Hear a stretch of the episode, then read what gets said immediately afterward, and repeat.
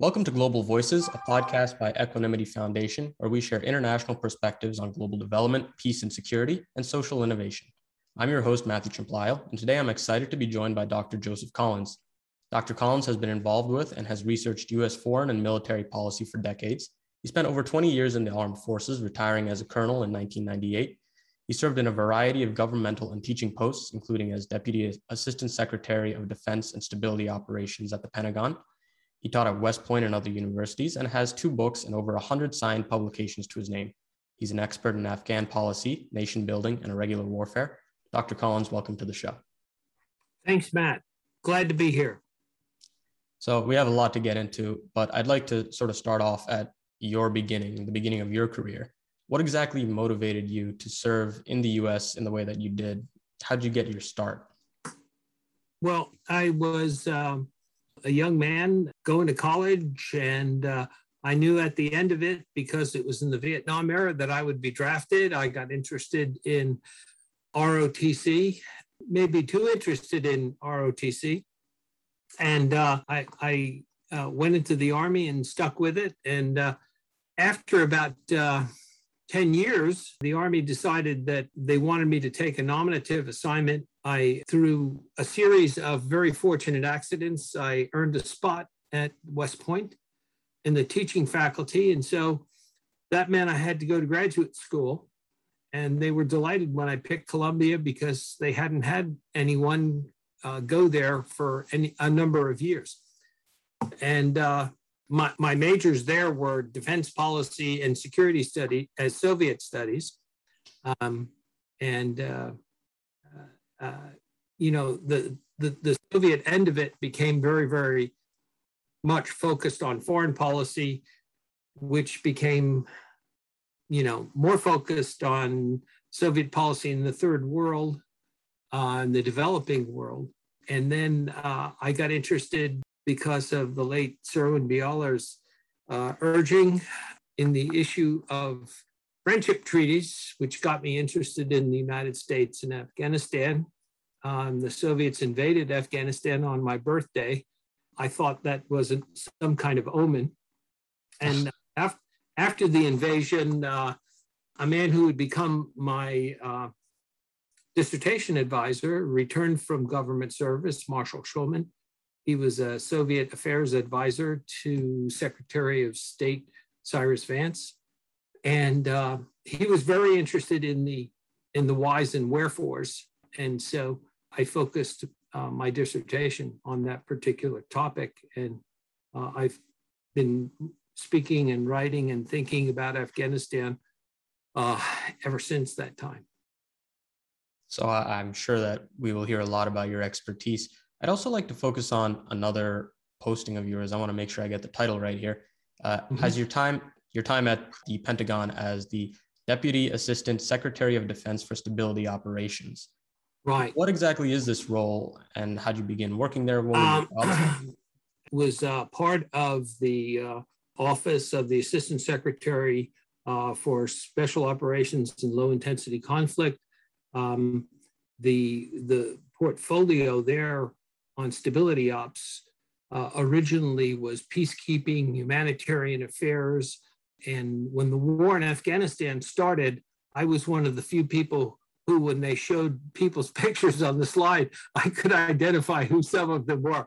So it was kind of a natural fit that I, I got involved uh, in the, uh, first the operations uh, to uh, liberate Afghanistan, and then later on in humanitarian assistance and what later came to be known as nation building, which actually I'm not a fan of that term. I'm not sure we ever really tried very well, at least to nation build in uh, Afghanistan. But uh, still to this day, when I look down the road, there's an awful lot of improvements to Afghanistan that happened in those early years, 2001 to 2004, when I had that job. I say this because nobody talks about this the country the Taliban is inheriting right now is radically different than the one they ruled in 2000.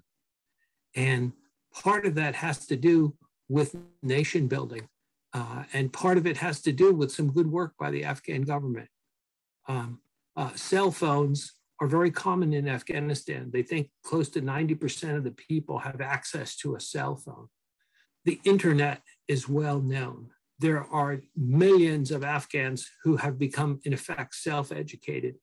And then when you add to that the improvements in education, uh, healthcare, and whatever, with due allowances for waste, fraud, abuse, and corruption, Afghanistan in many ways has been transformed. No one, no one that I've read has said a word about urbanization in Afghanistan and what that means for the future of the country. You know, Kabul right now is probably four or five times the size and the population that it was when I was in my role in the Pentagon. All of that, all of those things are, are the context for the future. I'm very excited to continue on this thread of state building. I've actually worked at the Perry World House on a project uh, devoted to nation building and the increase of state capacity in the US as well as the historic uh, French colonial empire. But before we get there, I'd like to sort of talk about 9 11, which obviously its 20th anniversary is coming up. And I'd like to hear a little bit about your experiences uh, shortly uh, before, during, and after. I'm sure that you absolutely have a lot to tell there. It, it's amazing. Yeah.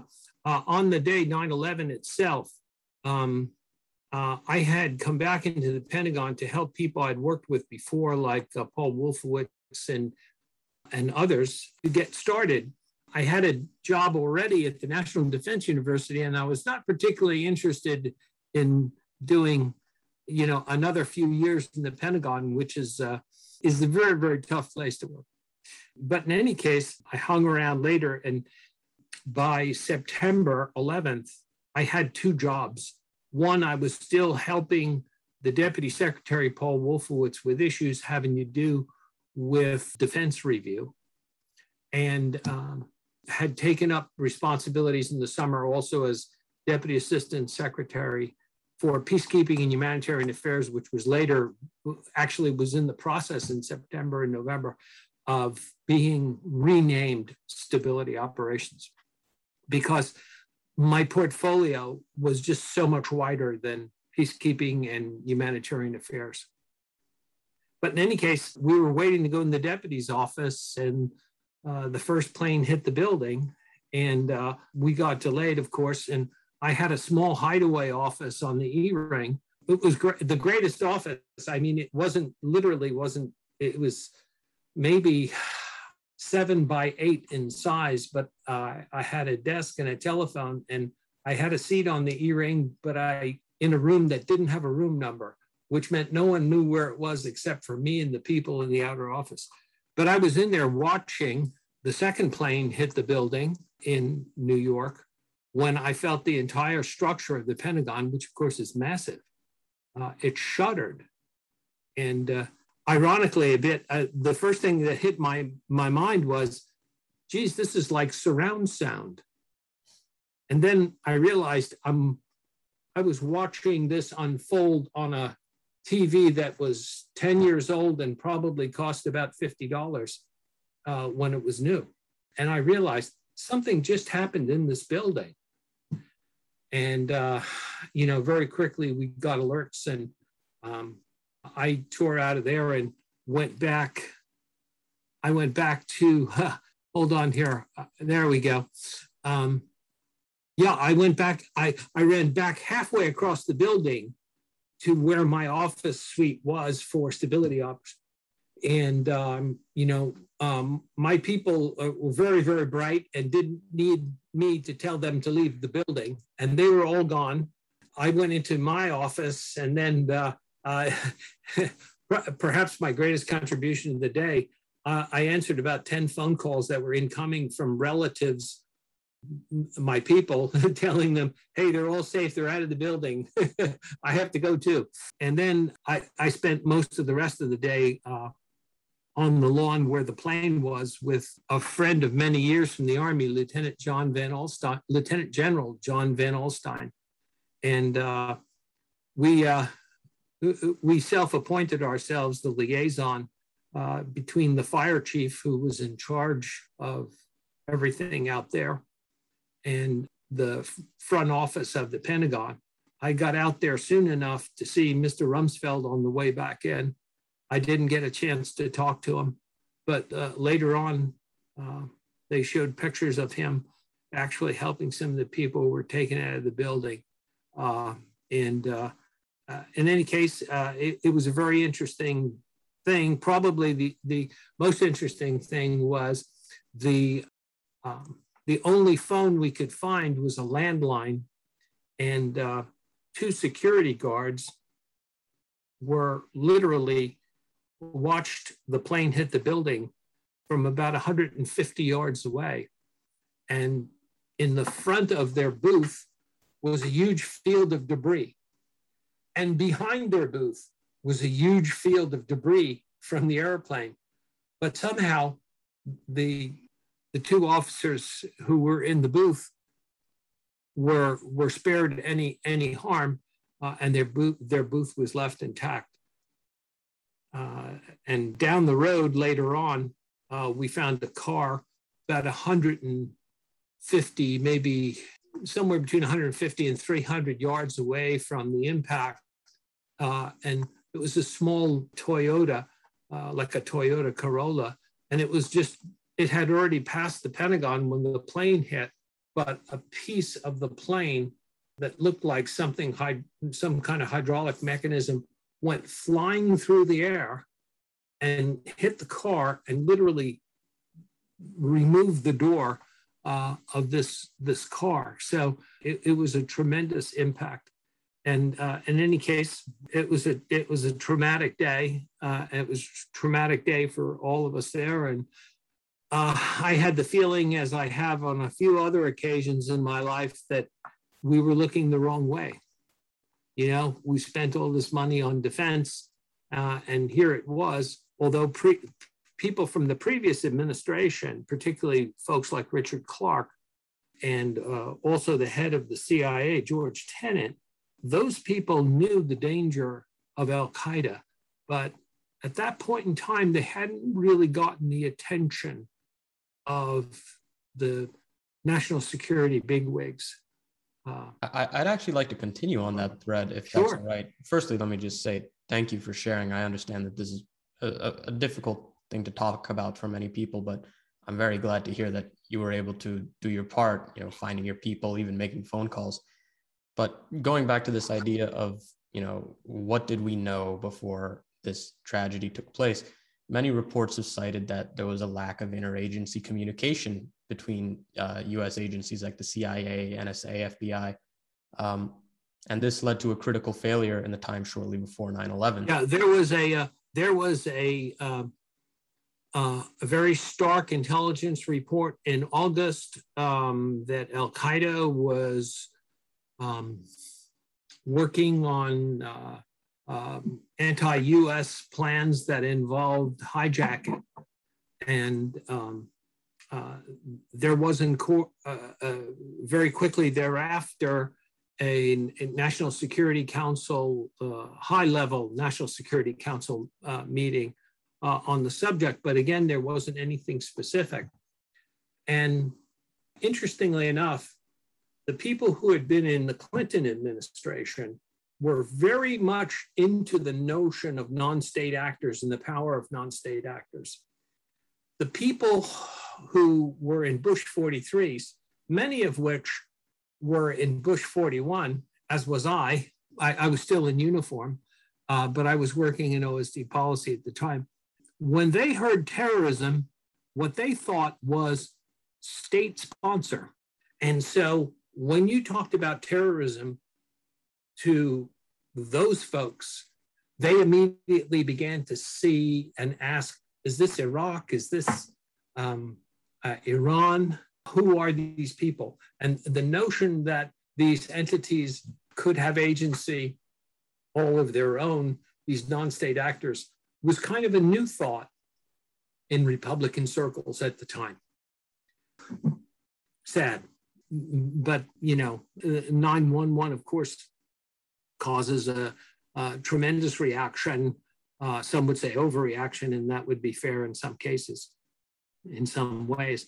Uh, and the, the, the first target of action was Afghanistan, because Osama bin Laden had been resident in Afghanistan since 1996. He was very wired in. His people were accorded sort of superstar status in the country. Uh, the vehicles that belonged to Al Qaeda had Ministry of Defense uh, license plates. And Al Qaeda was very useful for the Taliban because they were able to train Taliban cadres uh, as well.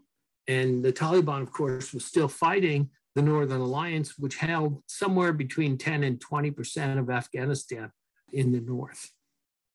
There's definitely a lot to think about there. I'd like to just, before we actually get into Afghanistan a little bit more, just talk about that. It's been 20 years at this point.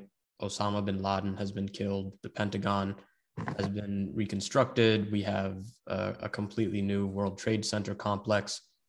A lot has changed in the US and globally what are your thoughts as we go into this 20th anniversary of the 9-11 attacks um you know uh in some ways the greatest improvements that we've had have been made have been in uh, intelligence communications um, things like the national counterterrorism center uh, and also in, in what we referred to euphemistically uh, uh as homeland defense. Uh, and we now have the Department of Homeland Security, which is, you know, a vast bureaucracy composed mainly of piece parts that existed in 2001, uh, but now uh, has somewhat of a central direction. And uh, our security uh, uh, is much more important there. I think our operations in Iraq, Afghanistan, the Philippines, and other places have um, made a great contribution also to keeping terrorists on the back foot and not affording them the opportunity to plan uh, and organize uh, stunts along the way. So, a good deal of you know good fortune there too. A tremendous amount of money uh, and a bit of wasted time. I was never a great fan of the invasion of Iraq. Although I have to say right now, our, our activities in Iraq seem to have, have had, ironically, uh, a more positive outcome uh, uh, than uh, our activities in Afghanistan, something I would have never imagined years ago. You know, that's about it in a nutshell. Um, we spent a lot of money, spent a lot of time uh, working on this. We've got involved in a bunch of other things. Which you know have have had some negative consequences. Things like uh, um, you know detainee abuse and things of that nature. We have uh, Guantanamo is still you know part of the global war and ter- terrorism hangover. And uh, in my last major project as uh, director of a little research cell at National Defense University uh, in 2015, uh, I had the uh, the opportunity to work on a, a lessons learned book. Uh, we were chartered by the chairman of the Joint Chiefs to write an independent uh, assessment of lessons learned, or as we prefer to call them, lessons encountered. Uh, hopefully, one day to be learned. Uh, we adopted that Britishism very quickly after we realized many of these lessons learned were lessons that we encountered after Vietnam and in other uh, mistakes along the way. But um, as far as international terrorism goes, it's metastasized. It's in a number of different places. Uh, it's less of a threat to the United States and Western Europe and more of a threat um, to countries in the Middle East and Africa, and to a lesser extent uh, in Southeast Asia you know, it's still there. Um, you know, uh, I was reading the United Nations report on Afghanistan. It has the, the bureaucratic title of the 12th report of the Analytical Support and Sanctions Monitoring Team, blah, blah, blah, concerning the Taliban and associated individuals. And lo and behold, uh, we still have a large Al Qaeda presence uh, in Afghanistan, tied into um, the Taliban in general, especially to the Haqqani network, uh, which is coming to the fore in Kabul. And uh, there may be as many as 500 members of Al Qaeda uh, in, in and around it's Al Qaeda and Al Qaeda on the Indian subcontinent. And the great uh, categorization of terrorist groups are considered to be separate groups. And uh, the truth of the matter is the Taliban itself is a, is a group of separate groups.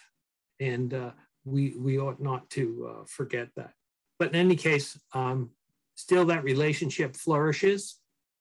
And uh, ISIS in Afghanistan, AQ, um, uh, ISIS K. Uh, ISIS K became an enemy of the Taliban. You know, it's kind of interesting. You know, the, the most one of the most fascinating things about terrorists is uh, when they're not fighting their foreign enemy, uh, they're fighting their allied and associated groups who essentially believe pretty much the same thing. But um, um, ISIS K and uh, the Taliban are great enemies. Um, the United States uh, also took action. Uh, there were reports in newspapers that there was a very distant cooperation going on between the Taliban and United States forces on anti-ISIS uh, activities. So those things are, are still a factor. And how did these things get resolved? I don't know. Uh, there's no simple answer. We're 20 years into this, and there is a um, group of terrorism experts that say, you know, there are more terrorists and terrorism groups, uh, and they're more metastasized and geographically spread out. And then you have lots of local groups who have decided that it's to their benefit to affiliate with either ISIS or Al Qaeda and uh, some of those people are very serious about it, and some aren't. Uh, that's happened in Nigeria, it's happened in Somalia, uh, and whatever. So um, the dysfunctional category called terrorism and terrorist groups that that uh, uh, is still a growth industry. We haven't uh, we have fought it, but we haven't eliminated it. We haven't changed it, and in some ways. Um, you know, uh, uh, the roots of these disputes, you know, go back to disputes inside of Islam. And uh, uh, it's not something that the West is going to be able uh, to work on creatively to eliminate it. Uh, we're going to we're going to have to endure it and and take note of it in the future the Israelis had uh, uh, vis-a-vis Hamas uh, and others an ugly phrase for their strategy, which was cutting the grass, meaning that you know terrorists and terrorist groups would grow like weeds, and that all you could really do every now and then was cut the grass. I find that terribly unsatisfying. It revolts the strategist in me uh, to think that, you know, uh, the, that somehow uh, these human problems are just so much crabgrass uh, and that they're not really subject uh, uh, to us doing anything about them. But that's the case. The lone war, the war on terrorism, we like to think it's over. We're uh, trying desperately since the time of Secretary of State Hillary Clinton to pivot to the Far East, uh, which was one unfortunate uh, uh, uh, conversation. And we're still thinking of, hey, we've got to stop doing things in the Middle East and Southwest Asia simply because you know the bread and butter defense issues are really in East Asia or and South Asia now, which uh, people in the in the Department of Defense have discovered South Asia. It's, it's kind of remarkable. For years and generations, we've had the Pacific Command, and now the Pacific Command is the Indo Pacific Command uh, because we're realizing that in many ways, the key to the balance of power in the future uh, is in the Indian subcontinent. And, uh, uh, you know, if you're going to compete with China, a China that flirts very seriously with Russia, um, you're going to have to have uh, an even larger coalition, one that includes India, which is a country that's not necessarily fond of the notion of alliances or, and becoming a member of someone else's alliance. So interesting developments, but uh, at the same time, the Middle East and Southwest Asia, just when you want to look away, just when you want to pivot, just, just when you want to shift your attention to major combat operations uh, uh, against China in terms of your defense preparations, at least. Um, uh, the Middle East and Southwest Asia demand your attention. And they certainly have it this week. I'd, I'd like to actually talk about this withdrawal and transition and how exactly we're handling it. In 2011, you published a book called Understanding War in Afghanistan, and you added this note. You said, A Taliban victory with black turban fighters triumphantly riding their pickup trucks into Kabul is highly unlikely and nearly impossible unless the West abandons the Afghan regime. It's 2021, 10 years after publication. How do you look back on this statement? Well, geez, I, I you know, I, I feel like Nostradamus now. it's exactly what happened. Mm-hmm.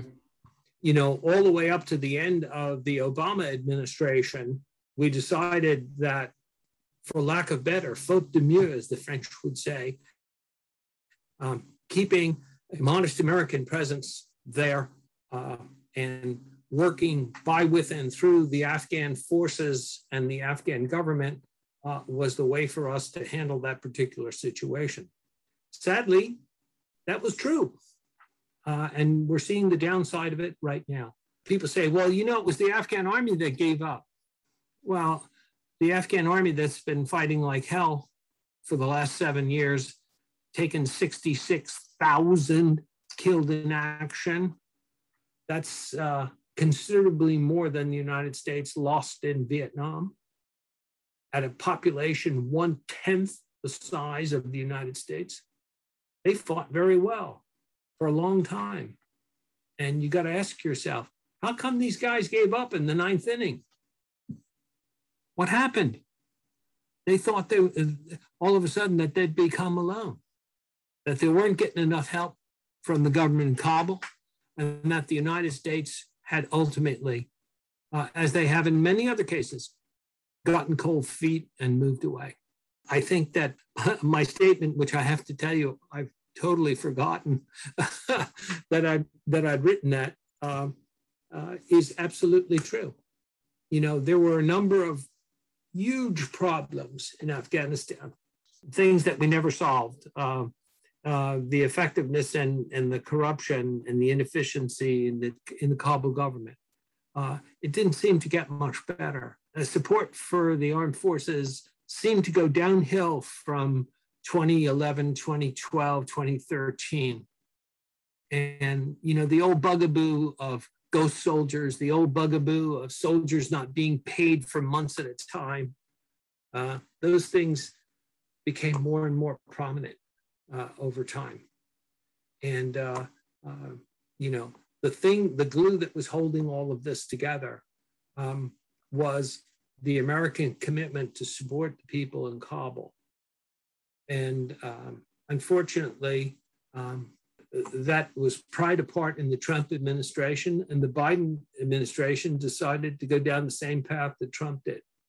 Um, I am probably the greatest anti-Trump person that you're ever going to have on any podcast. Uh, someone asked me when I became an anti-Trump Republican, and I said uh, it was around 1980, and I was just back from Korea, and I was going to Columbia, and uh, Donald Trump was all over the tabloids, and it just really impressed me that this was an abominable, valueless person uh, who was one of the greatest grifters in American history. Um, and it, that never changed. It never changed. And uh, unfortunately, he had the right idea when H.R. McMaster was his national security advisor, and that was to strengthen our efforts. He popped up troop strength from 8,500 to over 14,000. But quickly, he tired of that. He didn't see the results, and he said, I want out. And since we couldn't get a, a genuine negotiation between Kabul and the Taliban, he decided that he would he would pushing our allies aside, he would negotiate directly with the Taliban. And the agreement they came up with was disgraceful. I mean, certainly there was no quid pro quo. There was no trust but verify. Uh, there was the United States deciding that we would pull out by May of 2021. And the Afghans gave us, uh, in the words of, of Paul Simon, a pocket full of mumbles, such are promises. You know, probably the only implicit promise that the Taliban made, which they kept, was they stopped attacking US forces, which prior to that had been at a premium. And unfortunately, this was a terrible thing. The Biden administration came in, and the original sin here was breaking with Kabul. Um, and what happened there was subtle and psychological, but the Afghans got it like that. Ashraf Ghani, I love the man. He is not a politician. He's not someone who will impress you that he can feel your pain.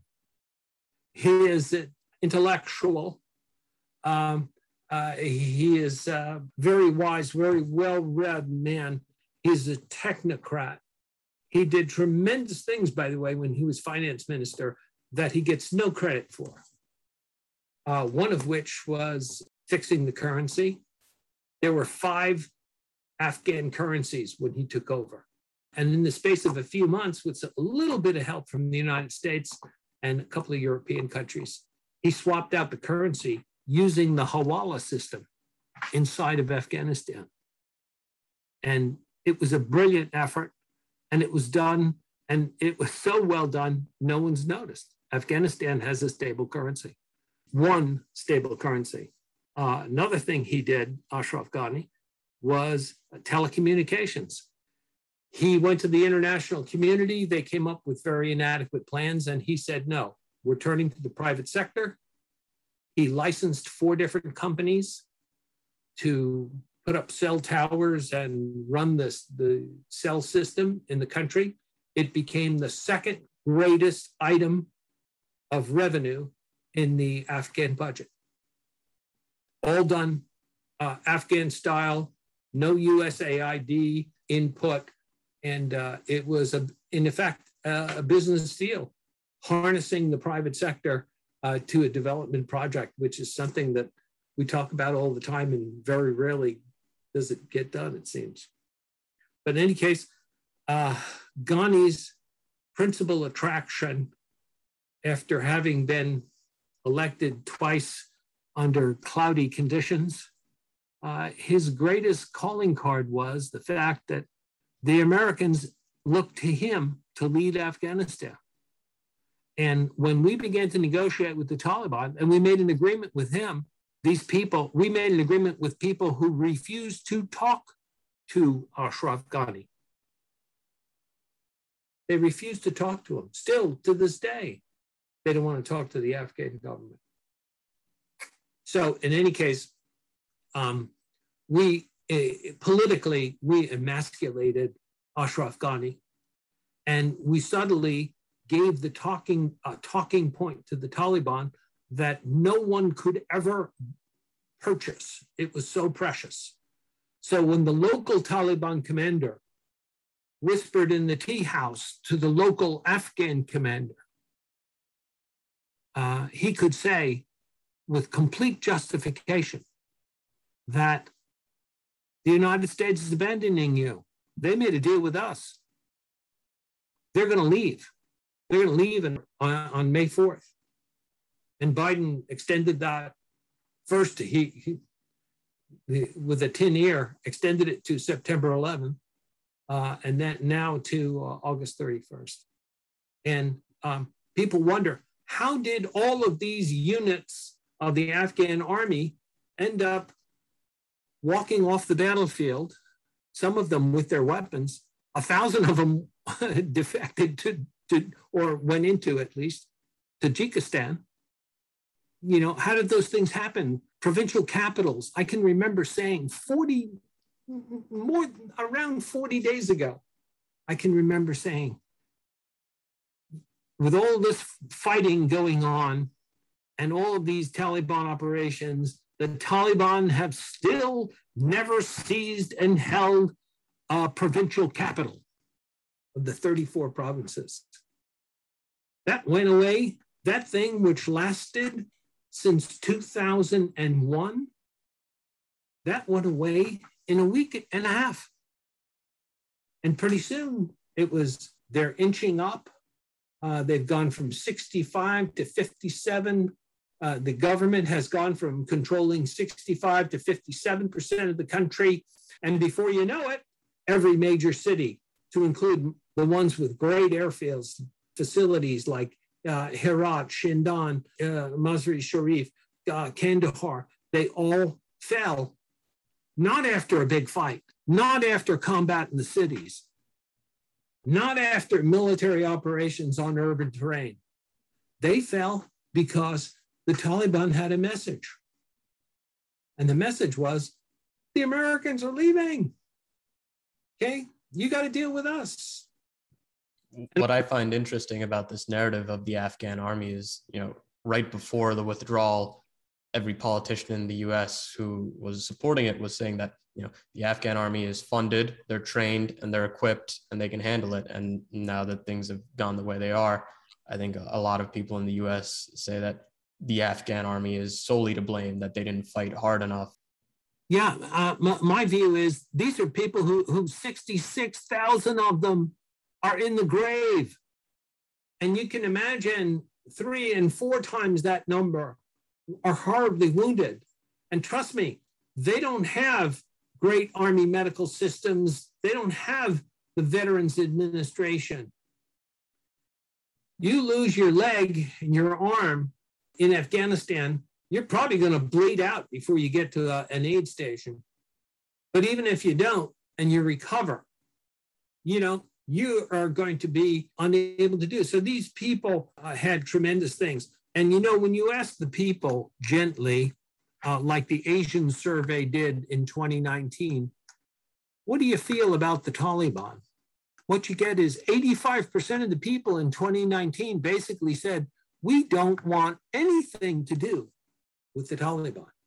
Now, contrasting that, there were places, um, and I would say Helmand province was probably one, parts of Kandahar, probably one, parts of Uruzgan, maybe all of Uruzgan.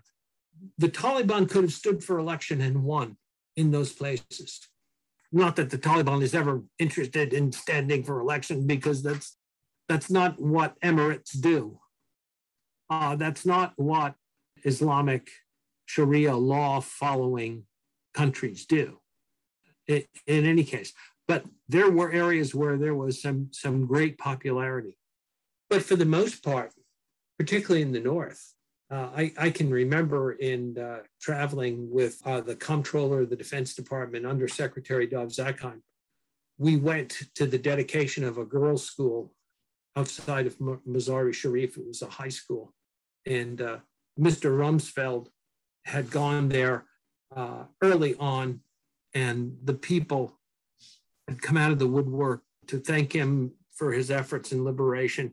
And they basically said, But you know, we have this wonderful girls' school. And one of your guys dropped a bomb on the biggest building. And uh, can you help us out? To his credit, Mr. Rumsfeld said, We'll do it even if I have to raise the money privately, which I don't think he did. But in any case, he was a stand up guy. And uh, he made sure that we fixed that girls' school. a year and a half or so later, Dov Zakheim and I went up there and they had the grand opening and it was just incredible. Uh, now, most of the, the people there were, it, in this particular instance, were mainly Uzbek and Tajik. And um, there wasn't a burqa in sight. The young high school girls were singing songs in English and presenting flowers to all the dignitaries who were there. And uh, uh, in true Afghan fashion, one of the leaders of the school took Dov Zakheim, who was the comptroller of the Defense Department, and said, You know, this is a wonderful school, and thank you for everything you did. But by the way, we need a gymnasium. so the girls can learn sports and whatever. And, and so he put the hooks into Undersecretary Zakheim to, uh, to uh, make sure that we got a gymnasium there. There were, there were very little support for the Taliban early on. And of course, over time, it probably grew. Over time, people learned that the Kabul government was uh, incompetent and was not in it for them. And they all read the stories of, you know, how uh, the cabinet officers and the most prominent people in the country had houses in the UAE and uh, other places. And I'm sure the Taliban became more acceptable. But ultimately, you know, uh, it was funny. Americans, to include myself, you may have found this line in that book that you quoted from too, that uh, there was no military solution what was going on in Afghanistan. Well, the, the Taliban found a military solution with the great help from Pakistan, with great military support and advice, uh, with great information operations, and dedicated, motivated cadres, and, and, and with uh, a minimum of expenses for technology and vehicles and training and things of that nature, they won. They won a military victory. You know, uh, I, I remember that famous scene from American history where someone says to Ben Franklin coming out of the constitutional convention and says to him, well, what are we going to have? We're going to have a monarchy or we're going to have something else. And he says, you'll have a republic if you can keep it. And now the um, the Taliban are in the situation where they they're saying it's going to be an Islamic emirate. And I say to them, if you can keep it. And uh, there's a lot of questions there. This is not 2001. Afghanistan. This is a wholly different, more developed thing. And on this idea of development, if I can just jump in. Sure. You know, a lot of popular conceptions of US involvement in Afghanistan typically center around the idea of sending heavily armed troops to the country to fight insurgent forces, you know, just in the desert. But a, a lot of your work, from what I've read, puts focus on the idea of nation building, and, and we can get into uh, how you feel about this term. But how do you define this concept as it applies to Afghanistan, and why do you think it's so important to US policy? I, I thought in the beginning, uh, nation building actually was something that Afghans would have to do uh, in the long run. But what we could help them jumpstart was institution building. And we could help them set up an armed forces. And that was interesting in the beginning. Um, some people, to including Marshal Fahim, who took over after Massoud was assassinated by uh, Al Qaeda assassins uh, three weeks before 9 11. Interesting timing. But uh, Marshal Fahim said, Hey, we already have an army uh, and we have great commanders. I'm a great commander. Um, Dostum is a great commander. We, uh, our forces need better uniforms, better guns, and a little bit of training, and there's your Afghan National Army. Hamid Karzai said, mm, no, that's not what I was thinking. I was thinking that we would have a national army the way Afghanistan had a national army under the King Zahir Shah and under uh, Prime Minister uh, Daoud. So that's uh, there's an interesting story there. So we started from scratch as opposed to using the warlord forces uh, to build an army, and it went very slow. But let me trot out an excuse here. There was very little fighting in Afghanistan from 2002 to 2004. And people would say this is primarily a stability operation and not really counterinsurgency. And the Taliban were in, and I, I'm sure they were preparing to make a comeback, but they weren't very much in evidence. So we can be forgiven, I think, with uh, taking our time. One thing we should have done a much better job on was the Afghan Air Force. Needed uh, just tremendous amount of help in the Afghan Air Force.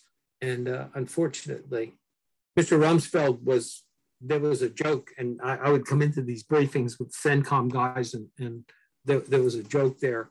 Uh, and there was always some nervous senior officer who would say, now let me get this straight. We're not going to talk about the Air Force today, right? We want to we want to keep the secretary focused on uh, these other issues about funding and ground forces uh, and whatever. Because for a while there, if you talked about, if you ended up talking about the Afghan Air Force, you, you would you would lose Mr. Rumsfeld very very quickly.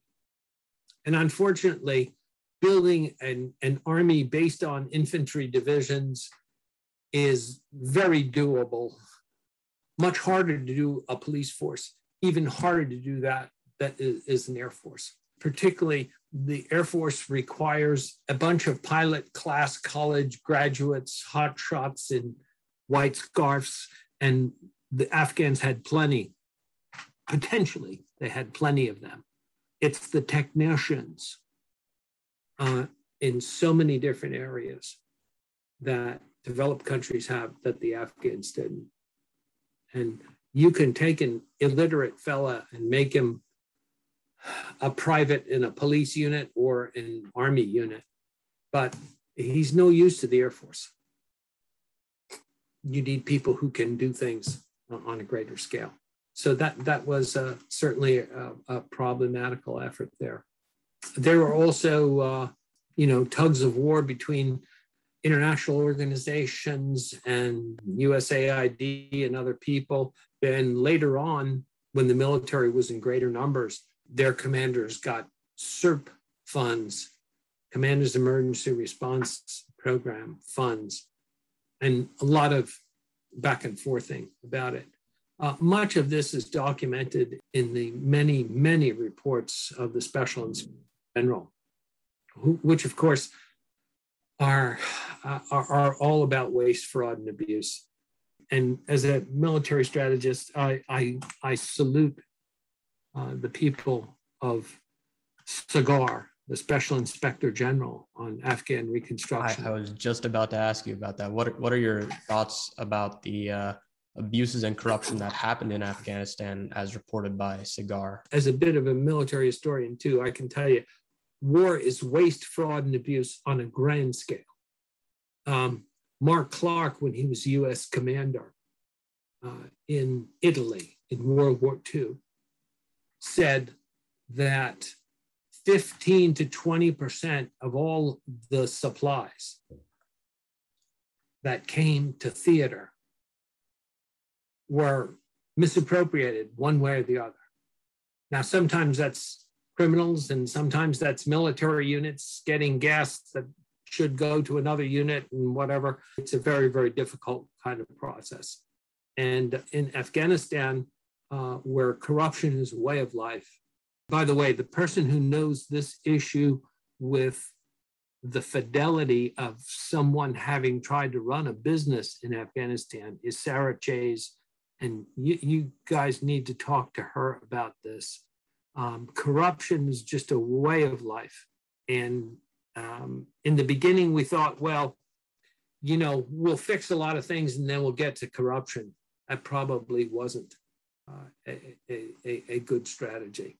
We had to work on it from the beginning. And to tell you the truth, we turned a blind, blind eye into it.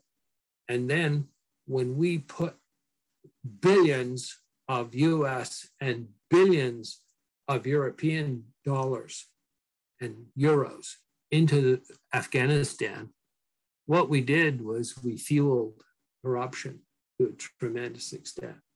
At the same time, we spent a lot of money on counter narcotics.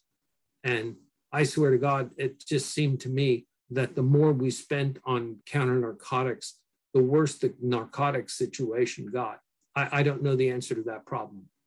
Right now, uh, according to the United Nations, number one source of funding for the Taliban, narcotics, and other criminal activities in the country, upwards of uh, one and a half billion dollars a year. So, you know, the Pakistanis had an excellent client, and to a large extent, I think the Pakistan, the, the Taliban became very much self-sufficient in terms of resources. I can remember during various years of the war, people mentioning that, hey, your local Talib is being paid more to fight in the guerrilla forces than the government is paying. Uh, I, I, could never really sort of track those things. Uh, the Taliban made good use of their resources. And because of their religious basis, I think, and, and their their harsh Islamic punishments, they were probably in the end significantly less corrupt uh, than the government. Now, does that continue on? Um, I've already heard reports of people bribing individual talibs at checkpoint uh, to, you know, hey, let us pass through. Uh, and I, I think those things are quite possible and the temptation uh, uh, is going to be there. It's going to be very, very interesting to see how the Taliban, uh, with all of the international sanctions that are against them, uh, they're probably inheriting a country that has no money in the bank, its own bank. They don't have any great foreign sponsors. Certainly, Pakistan is not going to give them all that much, but they're going to have to try and run a country the same way they ran an insurgent force. I, I don't understand their view of public financing. I, I'd like to continue on this sort of intersection between corruption and development in the area. You've stated before that the US is good at providing fish, but not very good at teaching people how to fish. Uh, that is to say, we're good at giving people resources, but not necessarily good at teaching people how to build up their own capacity. Yeah, absolutely. Absolutely. Americans are can do people. Um, they know that they can put together a company and hire the right people uh, and get things going and get it on the march and, you know, meet the milestones and the contracts and get things going. You know, when you deal with uh, Afghanistan, particularly in Afghanistan in the early 2000s, where the, the population had suffered from a tremendous brain drain, there's a, just a great tendency to say, hey, let's go in there and, you know, get this done. And I can remember disputes about hiring foreign laborers. People would say, why don't you hire Afghans? You know, there weren't any Afghans who could run a large paving machine, you know? But guess what? You go to Turkey, you can find them. You go to India, you can find them. And, and of course, you know, the Chinese have the same problem on their Belt and Road Initiative projects. You know, they like to use Chinese labor. Why? Well, they've got a lot of it. It's very helpful to them because they're solving labor problems, they're solving problems with their state owned industries. But, you know, I, I think Americans are, are not like that. And, uh, you know, the few projects uh, like Ashraf Ghani and the cell phones, the few projects that were run uh, like that were terrific. There also were uh, some Ashraf Ghani, uh, the World Bank anthropology guy, uh, inspired some things where there were programs where the local people in the villages had councils and they determined the priority of projects and they supervised the projects and uh, I can't remember the name of the program, but but some of those things worked tremendously well. Uh, and then the people felt that hey, these were our projects. uh, we supervise these projects and they, you know, let it be known to the local Taliban, hey, look, that, you know, dam over there is being built by Western contractors funded by USAID, but this project over here was paid for by people in our village and we supervised it and it was built with local labor. You get my point. And the, and the point was, you know, there's a target for you over here, but stay away from this. And uh, uh, that's a, uh, a huge problem. But, you know, all of these things in the end, you know, remind me of what John Paul Vann said about counterinsurgency in Vietnam. And he said, you can say all you want that it's 80% political and only 20% military. But the first job you have to do is you have to establish security. And if you don't have security, you don't have predictability, you don't have predictability, you don't have business. And you know, you got to get the security picture right. And in areas where they did, there was some progress and some great things were done. Mm-hmm. With with about 20 minutes left, I'd like to sort of pivot a little bit to the crucial issue of women's rights in Afghanistan. Uh, some Taliban uh, government officials and spokespersons have stated that they would preserve women's rights to work and study so long as they, you know, had different uh, facial and head coverings. But attitudes on the ground in Kabul predict a much more dangerous outcome for Afghan women. What are your thoughts on the Taliban's rule in this aspect so far? Well, I think what you're going to see is that the Taliban is going to talk a good game because the people who are in the government highest levels, they're very image conscious and they know that they've got to talk the right game to be eligible for international funding and sanctions relief and all of that other sort of stuff. Uh, but the Taliban is a group of groups, and people who are at the local level, who are running things, they have their vision of what Sharia law says about women. And uh, uh, the government can talk all it wants about young women in the university and in the workplace, but is that going to happen? Color me skeptical. You know, I've been following this, and we had a group project to talk about uh, futures in Afghanistan. I can remember it well because we we ended up publishing uh, the results of it in a Small Wars Journal, it was a very tough thing. It was a it was a paper that was written by a professor and uh, a dozen graduate students about what needs to be done. And of course, over time, each one of my guys developed expertise in this area. And I remember we had one Navy doctor who was en route to uh, Afghanistan to run a hospital in Kandahar. He uh, dove into this business of women and society and he was totally amazed as half a scientist himself about how important in the developing world women were to the to the maturation of the economy. And we made a very very strong point about that that you're not going to bring afghanistan forward without the help of 50% of the population you're going to have to do that. What do you think American citizens can do now to support Afghan people, especially marginalized groups like women? Do you think there's a role? I, I think that I think there's great there's great running room uh, for our diplomats, and to try and keep the Taliban honest. I mean, the Taliban regime was in, in, particularly in its last years, was characterized by cruelty, and particularly cruelty to women. And they did so many different things when they determined, for example, not knowing their own country, they didn't realize that a lot of the midwives, a lot of the midwives, uh, this is back in 2001 now, a lot of the midwives who would go forth to help people have babies, a lot of these midwives were widows. And they determined that a woman could not go out without a male relative. Well, a lot of these women didn't have male relatives.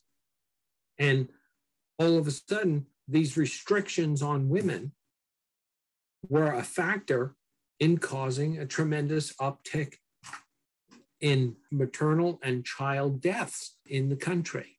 So, and there's room for education there. I don't doubt that there's some people who have learned lessons learned, if you will, from 2001, although I don't see much evidence of it. And the thing that's going to hold all that back is that the Taliban is a group of groups and it doesn't have a lot of institutions.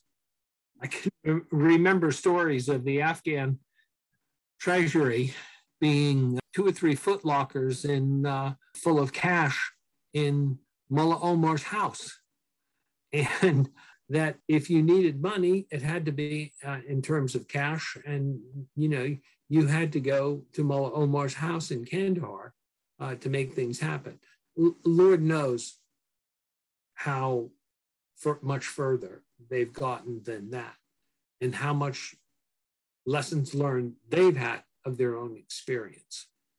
But, you know, the reports we hear are, not good. And surely during the latter stages of the conflict, you know, uh, the persecution of women was there. The hunting of female officials, uh, prominent women, parliamentarians, police women, these things were, were very, very common. Of Afghans in the United States, I'm sad to say, I know, I know a whole handful who've watched members of their family shot down in front of their eyes. And frequently, this had to do with modernization, had to do with women's rights, it had to do with human rights. And this is, I think, you know, who, who are the great losers in all of this? Not the United States. Our reputation will recover. Some people are probably already planning with what are we going to do with all that money we saved this year from not having to support the Afghan National Army and police? And uh, we're a great power. We're going to survive. But there'll be real losers inside of Afghanistan and the women and the young girls. I fear they will be the worst. Is there going to be a Taliban 2.0? Policy wise, from the top, they're going to tell you that there is. Uh, I just don't believe it. When it comes down to the workplace and it comes down to the schoolyard, I'll believe it when I read about it and I see it. And then people who aren't part of the Taliban propaganda machine begin to report that, hey, you know, there really is a Taliban 2.0. I think you've throughout this interview, and this is my last question, you've definitely shown your expertise, you know, when it comes to your military side, but also just your deep knowledge of Afghanistan and its peoples and and the, the daily interactions that go on, as well as the global interactions. Mm-hmm. Just sort of to sum up, what would you say are some of the most important lessons uh, encountered, as as your book was entitled, or just lessons to learn as America looks back at decades of policy in Afghanistan and now has the uh, opportunity to look towards other areas of the world if it so chooses? Okay, I, I would say the first one is this is a selfish American lesson. If you are a great power or the United States, don't get involved in a counterinsurgency in somebody else's country where there is a secure safe haven across the border and a government with strong will and power who wants to support that insurgency. That's a very, very tough situation. So, if you have to conduct a military operation in such an environment, that argues for a raiding sort of approach where you come in and you say, this is our mission. It's a very small box. We will accomplish our mission, the six tasks in our mission, and when they are done, we will leave. What will happen to our friends and allies after, you know, they're on their own, or, you know, you know, maybe we'll send them aid, but we're not going to be here to hold their hand. Uh, that's one potential lesson. But of course, you know, there's another way of doing business, and that's what happened in South Korea. Uh, and to some extent as well, what happened in Taiwan in the post World War II era uh, is you go in there and you help people build institutions, you help them build their state, you help them to develop, and you insist on human rights and democracy to the greatest extent that you can. And then you, you make a determination to say, and, um, you know, I look at places where we have stayed. Korea is one of my favorite examples, but I suppose you could throw into the mix um, uh, Japan uh, and Germany at the end of World War II. Now, how many of those commitments can you afford? Well, I would argue those commitments also begin to pay huge dividends. And right now, the United States, for a number of different reasons, has a fantastic collection of friends and allies all over the world, which is our great advantage over China and Russia, who don't even have each other uh, as friends. China's only designated ally is North Korea. Be careful of what you ask for, you may get it. But in any case, those are US lessons. Uh, some tactical things. I, I personally, and, uh, and I will say this, and I'm carrying a grudge about Pakistan, and that grudge extends to all the Americans who said, We've got to pressure Pakistan. And then we just up and turned around and found other reasons not to, such as, hey, they control your lines of communication, and 85% of everything going into theater comes in through Karachi and then up uh, and through the Khyber Pass into Jalalabad and uh, etc. But in any case, I think the Pakistanis did us wrong. I think they did the Afghan people wrong. And I think the Pakistanis are probably going to be sanctioned by the fact that they have an Islamic emirate on their border now. And all of the people who want such an arrangement for inside Pakistan are probably riding very, very high.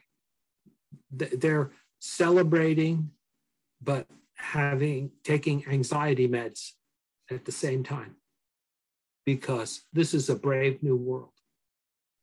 And uh, I can remember in 2010, Pakistani uh, generals coming um, to the National Defense University and basically saying, we realize that the Taliban will never rule Afghanistan again, but there's a for, there's a place for them in the political spectrum, blah blah blah blah. And I I perhaps incorrectly believe that that that's what they believed. But now uh, the Taliban are the government of Afghanistan, and uh, I, I'm sure there's a tremendous resentment for the fact uh, that the Pakistanis were often very tough on the Taliban who lived there. And they exploited the fact that their families lived uh, in Afghanistan and that the, to some extent the Taliban were beholden to the Pakistani military. Um, for example, I just, just one example, Mullah Baradar. He was in a Pakistani jail. Why? Uh, he got out of line. And what did he do? He wanted to negotiate a political settlement in Afghanistan, uh, which is just great. And, and so the Trump administration uh, pressured the Pakistanis to let him out when they were sort of negotiating, and he became part of the negotiating team. Now he's allegedly the number one Taliban uh, in Afghanistan. We'll see about that though. There's going to be a food fight there. There's going to be a food fight inside the, the Taliban as to who comes out on top. And my money's on the guy named Haqqani. And that will be a truly scary development. If you do become uh, involved in developing countries, I do think it's important as you build institutions to deal with corruption uh, in a significant way. We tried to turn our back on it. We, we did have some efforts like uh, uh, Task Force Shafafiyat under General McMaster, and then uh, the recently retired Ricky Waddell followed him. Uh, you got to deal with the corruption, and and, and that includes also uh, in the military forces. It's difficult. My guess is that there's the vast majority of Americans will want to see very sharply limited commitments of military forces in the future and not to uh, get involved in long term things that appear to be occupations uh, of someone else's country. Unfortunately, dealing with that is uh, satisfactory to some, but in most cases, it's not going to solve problems. It's not going to solve problems of development. You know, the uh, great strategist, Liddell Hart, Sir Basil Liddell Hart, said that the purpose of war is a better peace. And it's important to keep that in perspective. At the same time, you have to know uh, what, the, what the freight politically inside of your own country can bear. I think that is something that we should all keep in mind. Dr. Collins, I really want to thank you for sharing your expertise and opinions with us today. I'm sure anyone who listens to this podcast will surely appreciate, you know, your breadth and depth of knowledge. So thank you very much. Uh, I would love to do more with your group, uh, the uh, Equanimity Foundation. Absolutely. And to our listeners, thank you as well. Don't forget to subscribe to our content on iTunes, Spotify, and Google Play. Also, be sure to follow EQF on Facebook, Twitter, Instagram, and LinkedIn. Thank you all for joining our conversation, and we hope to speak with you soon. Thank you.